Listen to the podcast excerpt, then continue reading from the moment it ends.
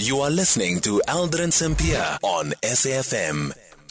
0614-104-107 and your ex at Aldrin Sampear and uh, our studio line is 086 2032. We speak to Mark Victor next, who is a sustainability and climate leader at Deloitte. So the World Economic Forum meeting, uh, WEF's annual meeting in Davos in Switzerland, provides an opportunity for leaders across business, government and broader society to exchange ideas for addressing some of the world's most intractable challenges. This year's annual meeting is convening under the theme Rebuild Building Trust to share more about the first day as proceedings and discussions um, it will lead in the coming days. We are now joined by Mark Victor. Mike, M- Mark, rather, good afternoon. Thank you so much for making time for us. Hi, Aldrin. Tell us from a very, very cold um, Davos, what would you say was topping the agenda today? Uh, I think the meeting got to a fast start, uh, starting off with the uh, the chief economist outlook, which really looks at uh, the consensus of subdued economic outlook for the for the for the globe that obviously presents some challenges for uh, for Africa because you know we obviously uh, we have where, when the developed markets are uh, are facing challenges, we we are sort of even worse off. The other key agenda was uh, the conflict in Ukraine, um, the importance of peace talks, and you know obviously not an easy fix, but the criticality of resolving the conflict to uh, to to have a positive impact on on the global economics, etc. Of, course, the climate agenda continued to, uh, you know, sort of uh, uh, was, was, was high on the agenda as always, uh, increasing urgency just off the back of COP last year, the importance of um, starting to implement some of the commitments that countries have made in terms of energy transition. And then the last um, agenda, which I think is really uh, potentially an opportunity, but also some challenges to manage, is AI. Uh, how does generative AI impact on us in the future? And some great opportunities but obviously we need to be managing those risks quite carefully. Um, so yeah, those are the four key key items coming up uh, from from my reading. And when we look at that global risk report from the World Economic Forum, one of the other issues that they also highlight, for instance, is uh, I think one of the major ones that they say is right at the top is the issue around misinformation and disinformation. And I don't know how the forum is going to go about tackling this while also at the same time looking at um, the capabilities of artificial intelligence. Yeah, I think the, the opportunities are great, uh, and, and there's a lot of topics on the agenda over the next couple of days looking at uh, how we leverage AI for, for example, monitoring, uh, you know, the Earth's climate, etc. Um, there's lots of opportunities, but I agree with you that I think it's critical to to try and address the uh, the misinformation that's that's created as, as, as, as based on the uh, the advent of social media. I think um, a lot of conversations even before Davos on uh, how to regulate um, and managing that, uh, but it's it's a problem that I think uh, you know every country has to deal with, and I, I suspect some some level of regulation potentially um, will, will result. And then also, with that said, the issue again around misinformation and disinformation is globally, we have about 60% of the countries on the globe that are going into elections. And we know that the level of um, uh, the level of unpredictability that comes with elections, unfortunately, while on the mm. other end, you have investors who want certainty. What does this mean for the world and how we understand how geopolitics is also shifting in terms of economic trade? I think on the on the convincing the investor community, really that's a long game. So uh, you know a lot of the African countries are having to make sure that they continue to demonstrate their uh, their focus on uh, economic growth, on on addressing some of the challenges that they face. Um, in terms of, I guess the the challenge around politics, really the positive around social media is at least there's a greater level of awareness, um, you know, amongst those countries that are actually, um, you know, that are that are going through elections.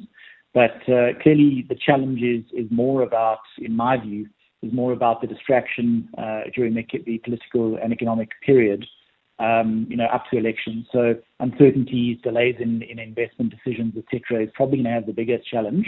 Once elections are, are over, then you know we can create more certainty going forward. And then the impact of warfare. You've now just spoken about um, Ukraine, for instance, but now we know what's happening with Israel um, and the Middle East, specifically the Red Sea. I was actually watching the press briefing from the World Economic Forum with the managing director also there.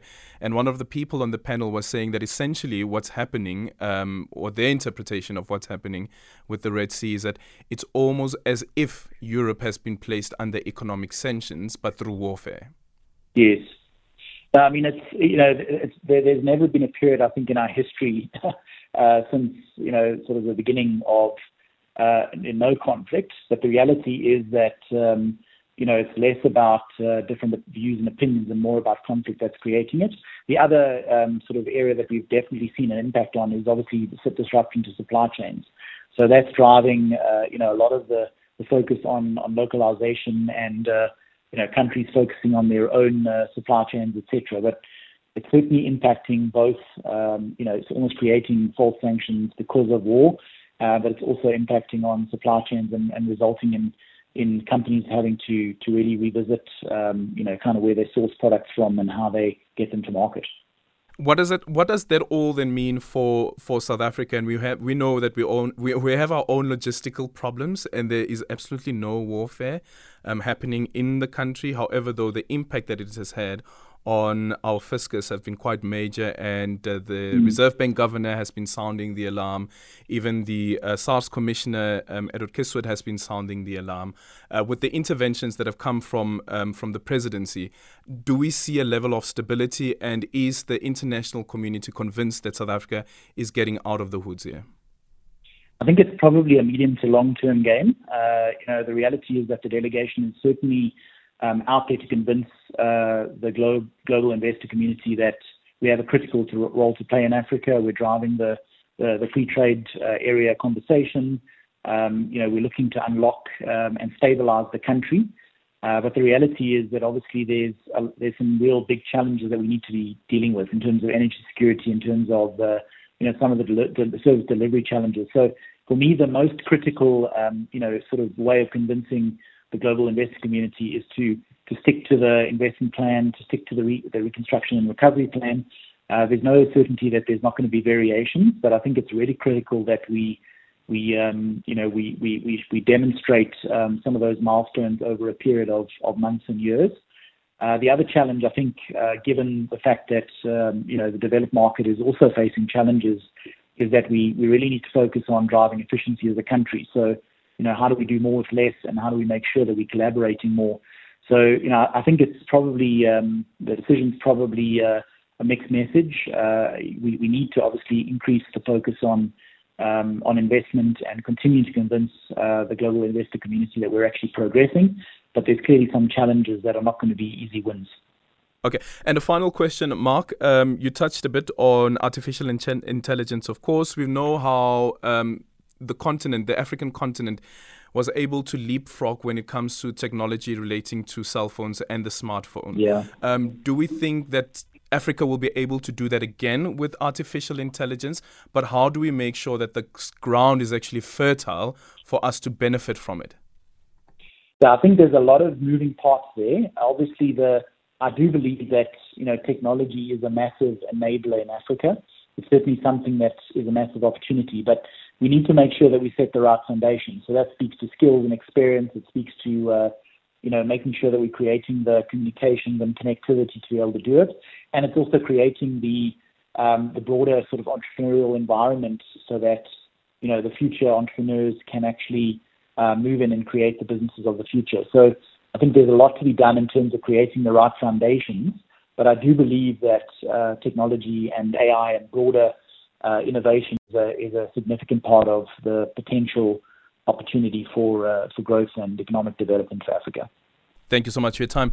That is Mike Mark Victor, who is a sustainability and climate leader at Deloitte.